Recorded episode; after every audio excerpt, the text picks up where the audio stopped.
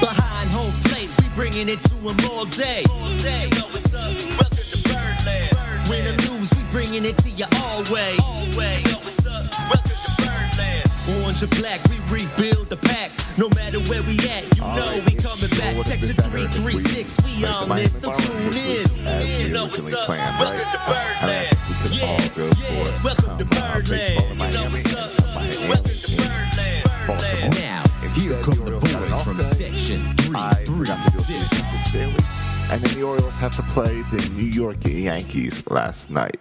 So, good morning. Let me start there. It is Thursday, in case you were wondering. And it is Thursday, July thirtieth. I had to look that one up. Can't believe the month of July is almost over. Uh, again, I still tell people it feels like it's still March. This coronavirus thing has thrown life off. And it's thrown it's thrown me off, just like I'm sure it's thrown you off. I've had trouble sleeping a lot during the coronavirus, and I don't know why. I assume it's just the added stress of keeping my family safe, keeping employees safe, all that type of stuff. But it's been weird. So I apologize for missing a daily uh, yesterday. I did not sleep well. I've had this happen now three times since the whole coronavirus thing, so since March, where I wake up at two in the morning, sometime between two and three in the morning, wide awake, and not be able to get back to sleep. So that's what happened to me. And I put on podcasts, listen to finish all my podcasts, catch up in the week. I'll still be wide awake. I put on a movie, watch the entire movie. I put on a stupid movie. I don't even remember what it was called.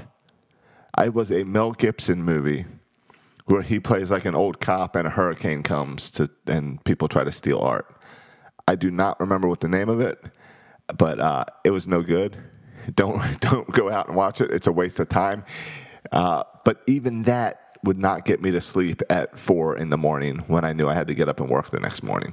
So that then screwed up my daily as well. But I want to talk about the Marlins and the fact that we're not playing the Marlins, because I get it.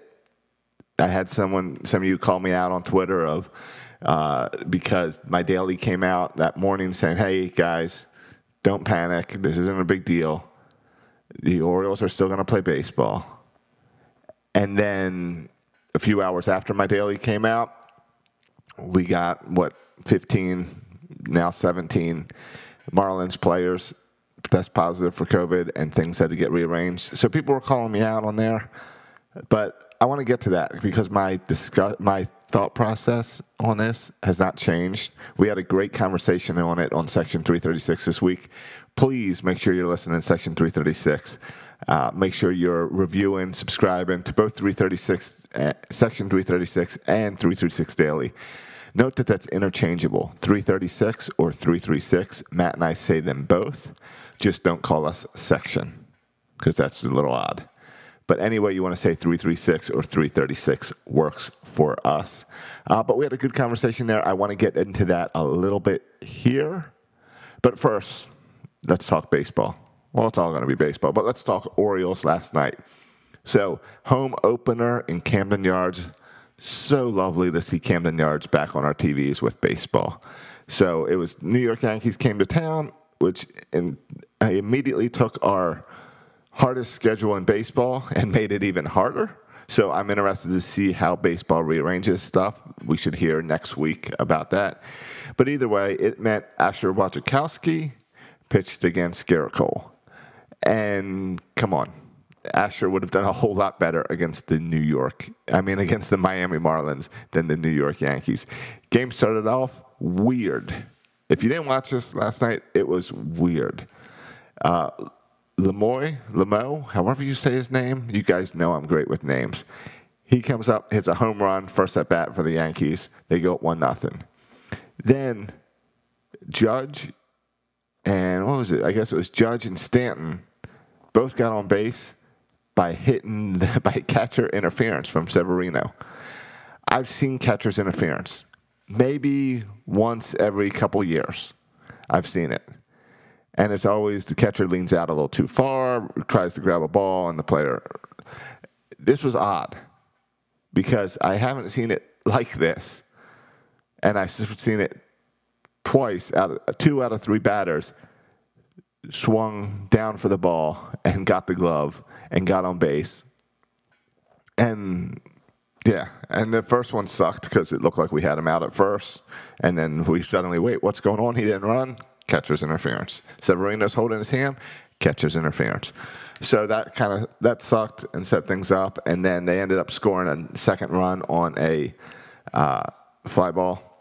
So in the end, Asher only got charged with one run from that inning, and he continued on, and he ended he ended up pitching um, not great, but he got five run five innings, four hits, unfortunately five runs. He did walk two guys. After, if you noticed over the weekend, we did not walk guys. But here's the weird thing, is strikeouts. It's almost like he was pitching Chris Davis because it was either strikeouts or nothing. He got seven strikeouts. Wojo got seven strikeouts in five innings. That means his ball and that little slider that he calls a cutter has some filthy action on it. He just needs to find a better way to mix up his pitches so that he's not giving up the long ball. He gave up three home runs yesterday. So we got to move on from that. Uh, after that, we saw Evan Phillips for an inning, gave up two hits, two runs, so no good there. Armstrong looked good, two innings and nothing. One strikeout, no hits. So good good night for Armstrong. Uh, Cody Carroll came in to get one out, but he gave up two runs, so don't really care. Cody Carroll, if you remember, he also struggled on opening day. Here's a good uh, trivia fact for you. Right now, if you want to go to the water cooler or on Zoom, since I guess you're not going to the, your, go to your virtual water cooler, Cody Carroll has the same number. His E R A matches the number of games in a regular season. His E R A is up to one sixty-two. So there's no good there. Paul Fry came in and finished the game and did fine. Got one strikeout. Uh, at the plate, it was okay. Not great, but, I mean, we had moments. We got hits. We got people on base. So nothing real special and exciting except D J Stewart because he really did a good job working the count. We know he's still waiting for his first hit. He did get on base twice with some walks. So I'll give him a little bit of praise for that. Um, we've been doing good on the strikeout department where we weren't striking out over the weekend.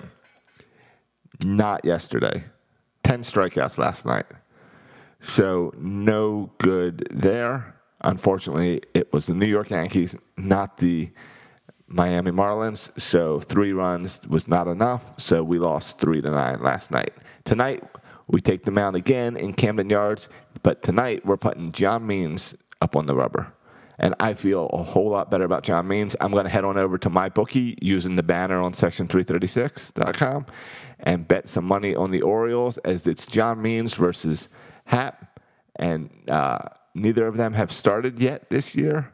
But come on, um, it's John Means. If the Orioles are going to be any fun this year, it's going to be Alex Cobb and John Means. So I am going on John Means to split the series tonight. Of course, it is the New York Yankees. They have beaten the Orioles seventeen times in a row. So uh, it might be smart to not follow me and instead put your money on the New York Yankees for tonight. All right. Let's talk about COVID, the coronavirus, the Miami Marlins, and all that's going on there. Because I saw Twitter. I saw everyone freak out. And I got called out on it because my daily came out a little bit before everyone freaked out. And Twitter was filled with people saying, shut down the season. It's over. It's not going to work. Go home. This is horrible. For fourteen people. You got to remember that Major League Baseball, you have thirty active people, thirty taxi squad people, coaches, managers, umps. If you take just the thirty, it's like sixteen hundred players. What would that be? Whatever, thirty times sixty. I think that's like uh, eighteen hundred players. Plus you got coaches, plus you got umpires, plus you got uh, everyone else, all the other staff calling the game. And the only outbreak is with one team. And that team played against another team, and no one on that team has the virus. In that case, that tells you that the that the process is working. It tells you that you're doing a good job. Now, It also means you need to investigate and find out what happened to the Marlins, why the Marlins got this. They're a young team. They don't have veteran leadership. What happened in that clubhouse? And it turns out now it sounds like uh, there were multiple Marlins that went out on town in, into the town of Atlanta to celebrate. And we all learned over the weekend, Atlanta is not the place to go out if you don't want to get the coronavirus, even if you really like the Wings. So, I don't know. Maybe some Blue Jays headed over to Magic City as well. We'll find out maybe. Or they'll keep it all secret, because that's what Major League Baseball is doing, is they're keeping the coronavirus secret. Let's get to that and Chris Davis. But before we do, I just want to point out, that's my point, is so much is riding on Major League Baseball. Like, baseball has to get this right, because baseball is being watched by everyone. If this baseball season fails, the N F L is shutting down. The N B A is watching it very closely. They got their bubble, so they're a little okay, but they're watching it very closely as well. Your schools are watching it. Whether if the if the Major League Baseball shuts down, schools are immediately shutting down, especially colleges. If Major League Baseball shuts down and doesn't make it through this season, then look for more lockdowns in your town, in your city. Major League Baseball is a sign of the country opening back up. It's very important that they get this right. Forget about the economy and all the economy aspects of baseball.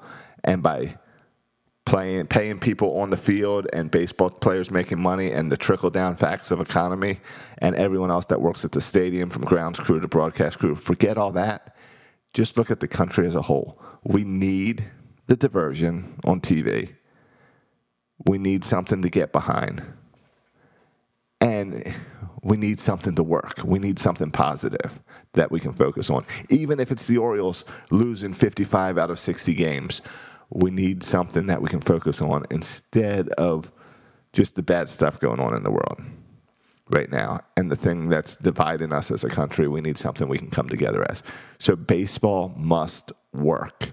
And we can't, we need to support the process. We can't be calling for them to shut it all down as soon as there's a rumor that someone has the coronavirus.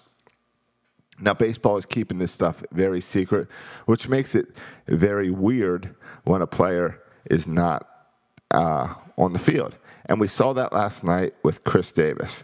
Chris Davis was not available. And that is all that um, Brandon Hyde would say. Is he says he's not here, so he's not available. And so immediately we all think COVID, but then uh, but then Joe Trezza of the Sun, I believe he's the Sun, maybe he's Major League Baseball now, he tweeted, the Orioles are not replacing Chris Davis with a taxi squad player because he isn't going on the COVID nineteen injured list, according to Brandon Hyde. Hyde said he's just unavailable tonight. So what's the deal then with uh, with Chris Davis? If it's not the coronavirus, we don't know. Now, could it be that he... So, let's back up. That means he probably does not have the coronavirus. Could he be rethinking whether or not he's playing? We saw someone rethink it yesterday as Mark, Nick Markakis rethought it and came back to baseball. So, on... when the Marlins games got canceled on Monday night, they were talking to who, or I guess Tuesday night, they were talking to Chris Davis, and he said on his little Zoom call, he said in reference to it, I would say I'm definitely a little bit more concerned. It's just as far as my family is concerned. Ultimately, you know, I'm not going to be able to protect everyone. I'm not going to be able to protect anyone other than myself. And I think that's kind of where my head is. As far as the mask is concerned, if I can do everything in my power to alleviate that stress, at least in my own mind, I think it's probably the best thing for me. I can't even think about bringing this thing home, but I mean, it's just, it's the risk that I've assumed. My wife and I have talked about it on more than one occasion, and you know, I think it's something that we both feel like it's worth at least going out there and giving it a shot before we just, you know, call it quits.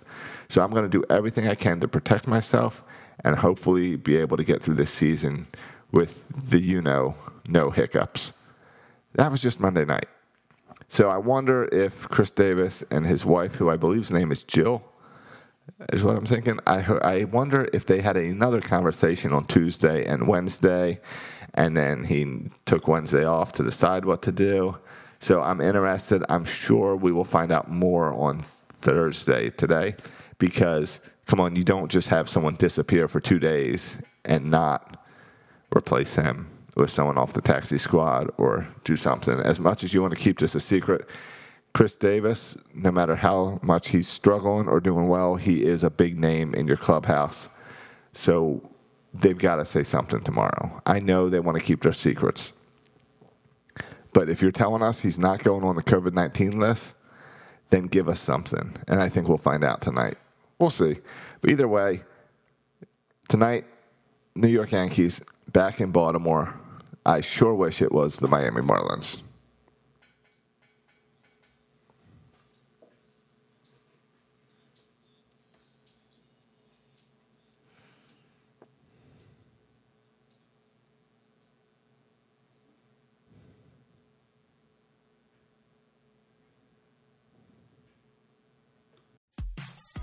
Anchor is the easiest way to make a podcast. It's now the home for Section three thirty-six, three thirty-six Daily, and Film Study with Ken McCusick, because it's the easiest way to make a podcast. Everything you want in one place. You can record and edit on the website or the app. If you don't know what you're doing with audio, no problem.